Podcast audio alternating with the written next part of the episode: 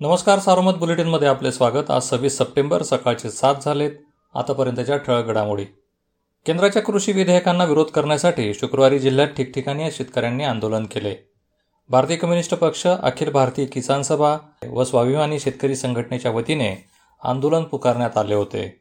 शेतकऱ्यांना कॉर्पोरेट कंपन्यांच्या दावणीला बांधणारी विधेयकं असल्याचा आरोप यावेळी करण्यात आला. मुंबईतून आदेश आल्यानंतर शिवसेनेचे योगीराज गाडे यांनी माघार घेतल्याने अहमदनगर महापालिका स्थायी समिती सभापती पदाची निवडणूक बिनविरोध झाली.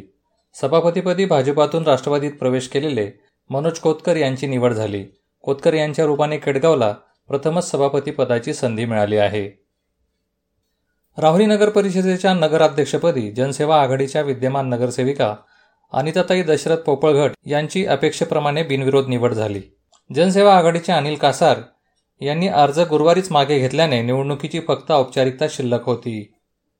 शुक्रवारी जिल्ह्यात सातशे नव्वद करोनाबाधित रुग्ण समोर आले. जिल्ह्यातील बाधितांची एकूण संख्या चाळीस हजार सहाशे पन्नास झाली.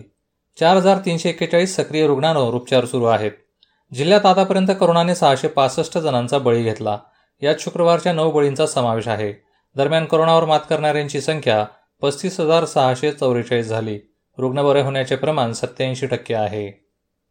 सत्तेत नसल्याने राज्यातील विरोधकांचा तोल सुटत चालला आहे अशी टीका जलसंधारण मंत्री शंकरराव गडाख यांनी केली आहे.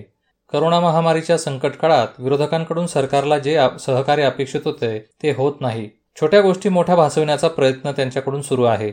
विरोधक लोकांचे लक्ष विचलित करण्याचा प्रयत्न करत आहेत असे ते म्हणाले.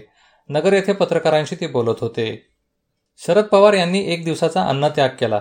मात्र पवार यांनी हा अन्नत्याग ज्यावेळी सुप्रीम कोर्टाने मराठा समाजाच्या आरक्षणाला स्थगिती दिली त्यावेळी केला असता तर मराठा समाजातील तरुणांना बरे वाटले असते अशी टीका माजी मंत्री विनोद तावडे यांनी केली आहे. मराठा आरक्षणाला स्थगिती दिल्यानंतर दोन दिवसात राज्य सरकार अठरा हजार पोलीस भरतीचा निर्णय करते यावरूनच सरकारची नियत काय आहे हे दिसून येत असा आरोप त्यांनी नगर येथे बोलताना केला. शिर्डी येथील साईबाबा मंदिर आगामी काळात भाविकांना दर्शनासाठी खुले करण्यासाठीच्या अभ्यासासाठी प्रशासकीय अधिकारी तिरुपती येथे पोहोचले आहे. तेथे आज तिरुपती संस्थांच्या प्रशासकीय अधिकाऱ्यांबरोबर बैठक होणार आहे. त्यानंतर शिर्डीतील साई मंदिर खुले करण्याबाबतचा निर्णय घेण्यात येईल. रस्ता लुटीच्या तयारीत असलेल्या निमगाव खैर येथील पाच सराईत गुन्हेगारांना श्रीरामपूर शहर पोलिसांनी सापळा रचून अटक केली. पोलिसांनी त्यांच्याकडून दोन तलवारी एक कार मोबाईल व अन्य साहित्य हस्तगत केले आहे. या होत्या ठळक घडामोडी. सविस्तर बातम्यांसाठी वाचत राहा दैनिक सारोमत. किंवा भेट द्या देशदूत डॉट कॉम या संकेतस्थळाला. नमस्कार.